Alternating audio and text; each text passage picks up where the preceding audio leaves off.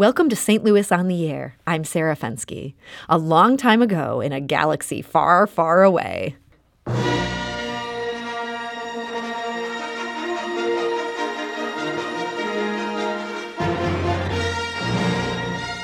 We got a movie series that would inspire generation after generation to take up their imaginary lightsabers and battle the evil empire. Yes, I'm talking about Star Wars. And if you didn't immediately realize that, you're clearly not a child of the 70s or the 80s. Or the 90s, or, well, you get the picture. George Lucas's space western has now been a cultural touchstone for more than 42 years. Yet the Star Wars universe depiction of valiant Jedi Knights taking on the bad guys doesn't exist in a vacuum. The series was inspired by age-old myths, and James Croft argues that by exploring the ways they resonate, we can learn a lot about ourselves and our culture. So here today to discuss this idea is James Croft. He's Outreach Director for the Ethical Society of St. Louis, and he'll be discussing this same idea at an event open to the public tonight at the Ethical Society's headquarters on Clayton Road. James, welcome to the show. Thank you so much, Sarah. It's great to be here.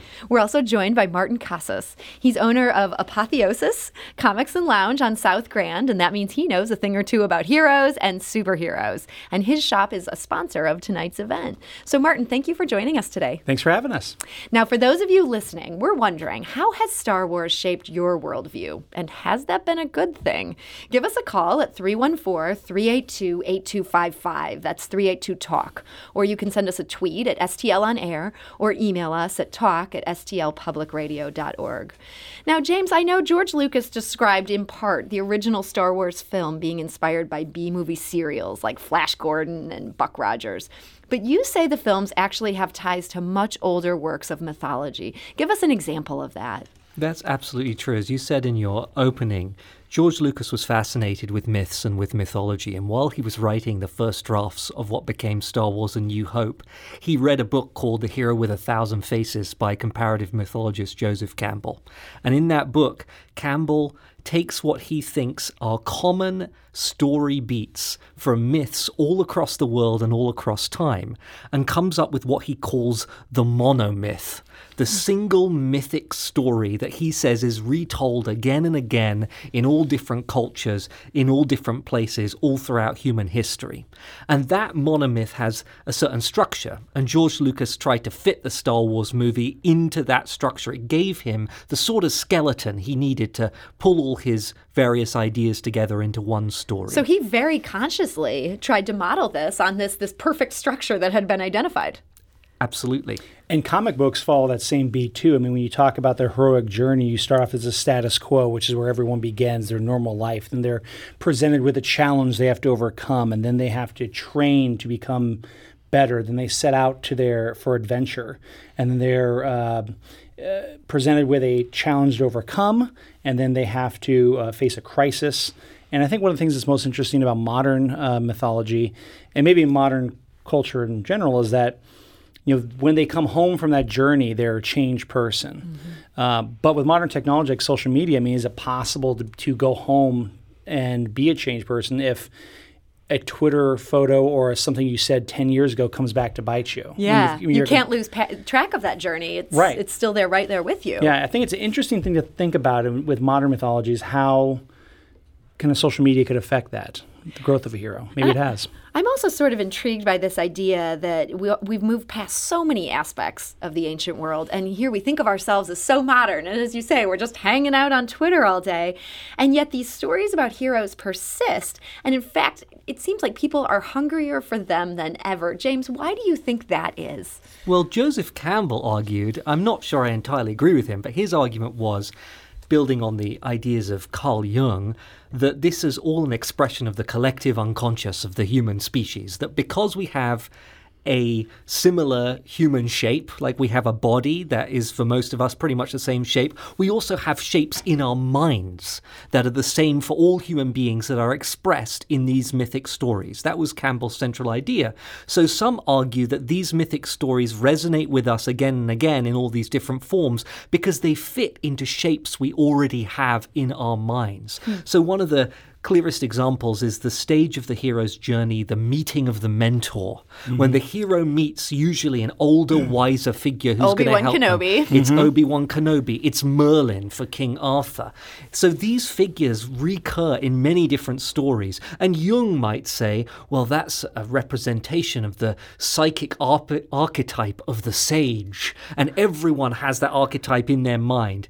I'm not so convinced. We have to be a bit skeptical of this idea, even though it worked really well for Star Wars and Star Wars became a mega hit. There are plenty of films and books and comic books that use exactly the same story structure and are total failures. In fact, most of them are total failures. So it's not a guarantee of success. I think perhaps the hunger for heroism has more to do with the sense, particularly today, that we feel like there's a lot wrong in our culture and our politics, and we struggle to see how to get beyond it, how to make a positive difference. And all of us want to make a positive difference in our community. That's exactly what the Ethical Society of St. Louis is about.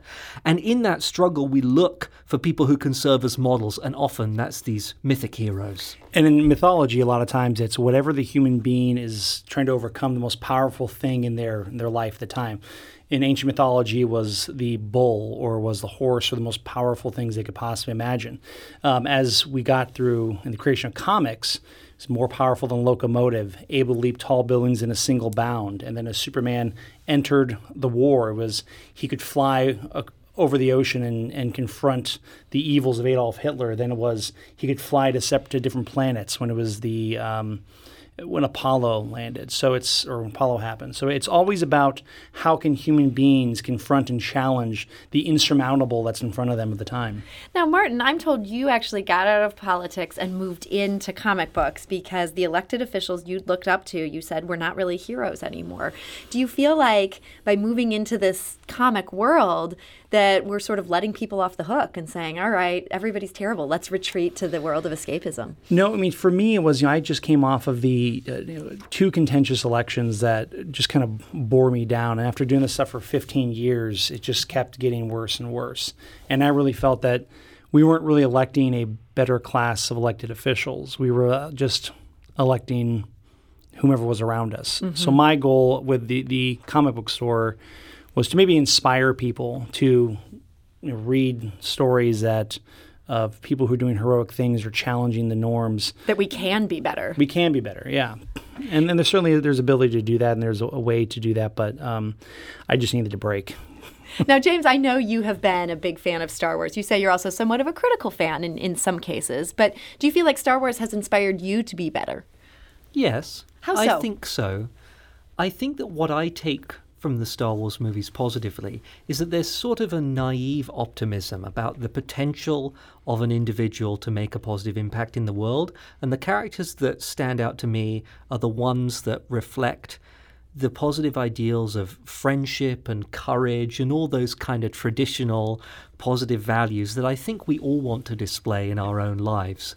So certainly I remember as a child going to this fair that we had every year in the village green near where I grew up, and there was one stall I really wanted to go to, which was the one that sold the old 1970 Star Wars figures, and I was desperate to collect them because I loved these characters. Did you and what keep they those represented. Back? Oh yeah, okay, I still have some of them in the attic. Retire with those things, man. Yeah, there may be some value there. That's right. Yeah. But I do think we should be critical about these heroic stories.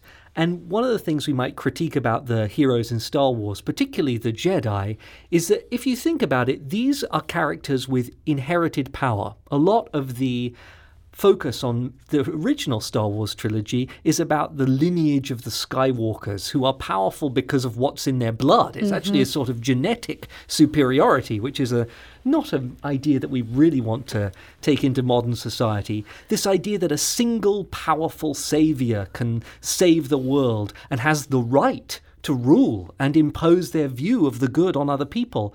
I think we need a more democratic ideal of heroism than that, a more communal ideal. And that's why, I'm sorry to admit this on this show, but I'm a bit more of a Star Trek person than a Star Wars person in the end.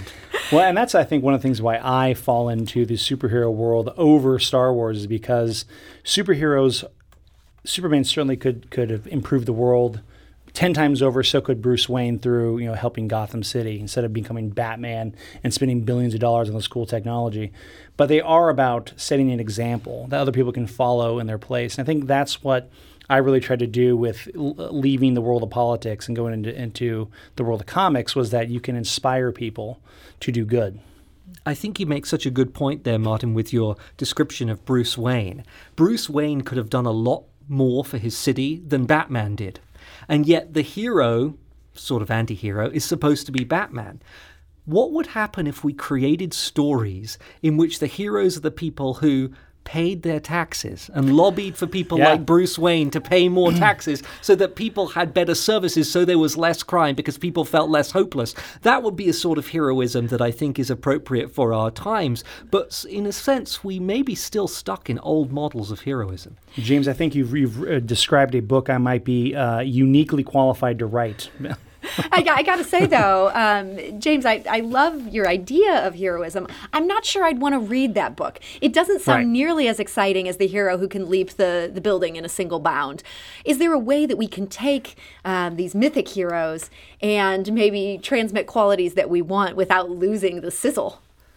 I think that's a really good question. If I could do that, I would probably be a multi-billionaire like George Lucas, and I would have written my own 9-film saga about these sort of democratic heroes that I'm thinking about. But right now, I think it's more difficult to convey the immediate appeal of the slow, hard, institutional, often disappointing work of really improving our society. Mm-hmm. So perhaps one of the reasons these heroic stories are so popular is simply because they're escapism. They make things seem a lot simpler than they really are. And that's not a bad thing. Escapism is fine and I love it, but we have to learn to look beyond it sometimes as well. What do you see as the line between inspiration and escapism? Can someone become so enraptured by, say, Luke Skywalker that they're less invested in seeing change in the real world? Have you seen this with some of your customers? Yeah, I think some people take a more critical approach to how fast change can happen, right? And they want to implement it quicker.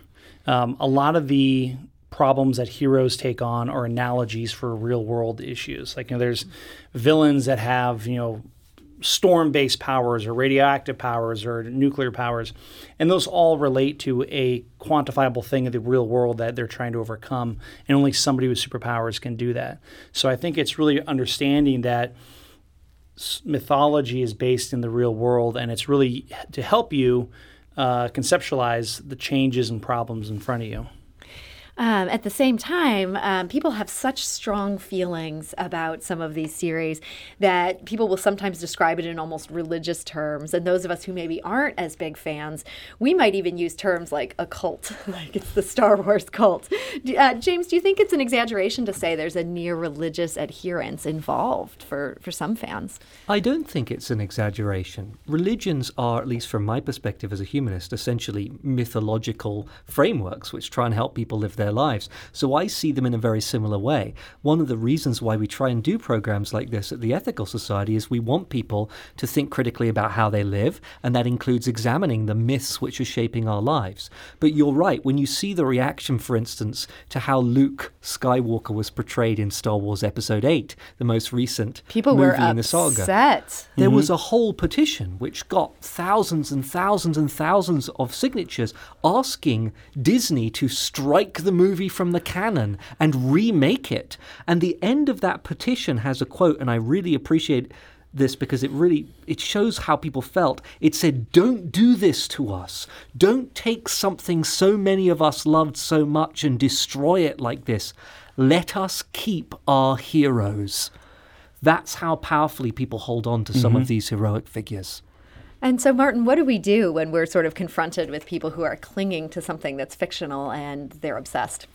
Wow, that's a big question. Can you solve that in one minute? Because I'm going to sign you here. These myths are based in something that is real, and it's something that people are trying to understand. And so when their heroes are brought down and they're not up to what they expect, there's a lot of pain involved in that. But like Luke had a second story arc in The Last Jedi, and he accomplished it. He became a hero again. It wasn't as big or as mighty as people would have hoped, But that's life. I mean, sometimes it's doing a little thing that inspires someone else to do their thing that is the heroic act. And I think people need to understand that it's not all flashy and it's not glitzy and no one gets a parade at the end of it. But by doing a good job and doing what they're supposed to do, they can help out in the heroic story. So maybe these lessons are here in these movies. We're maybe quick to look at sort of the easy lesson, which is become a Jedi and save the world. But beneath that, there's some really important values. Absolutely. And in fact, that's one of the things I love the most about the Star Wars films, is that they understand, partly because George Lucas was thinking in this mythological way, that the story of the hero's journey was always intended to be symbolic of an inner journey. Mm-hmm. It is an inner struggle to integrate our own personality, to find the best in ourselves. And Star Wars dramatizes that internal struggle more effectively than I think any other pop culture phenomenon. When you see Darth Vader trying to turn Luke to the dark side, or Rey in the more recent movies trying to turn Kylo Ren to the light side, it is a dramatization of internal struggles that we all sometimes feel. We all have noble and ignoble parts of ourselves that we wrestle with, jealousy and anger and hatred, warring with love and compassion. And because of that, I think these movies still have enduring value. And that's actually the perfect note to end on. Unfortunately, we're out of time, but if people want to join you guys tonight, this event is open to the public? Yes, you can come to the Ethical Society of St. Louis at 7 p.m. for Star Wars and the Hero's Journey. And today, you can download our new podcast, Ethics and Chill, by going to ethicsandchill.org, and it continues the sorts of discussions we've been having. James Croft of the Ethical Society of St. Louis, thank you so much for joining us today. Thank you. It's been a pleasure. And Martin Casas of Apotheosis Comics and Lounge, thank you for being here. Love being here. Thank you. This is St. Louis on the Air on St. Louis Public Radio. That's 90.7 KWMU.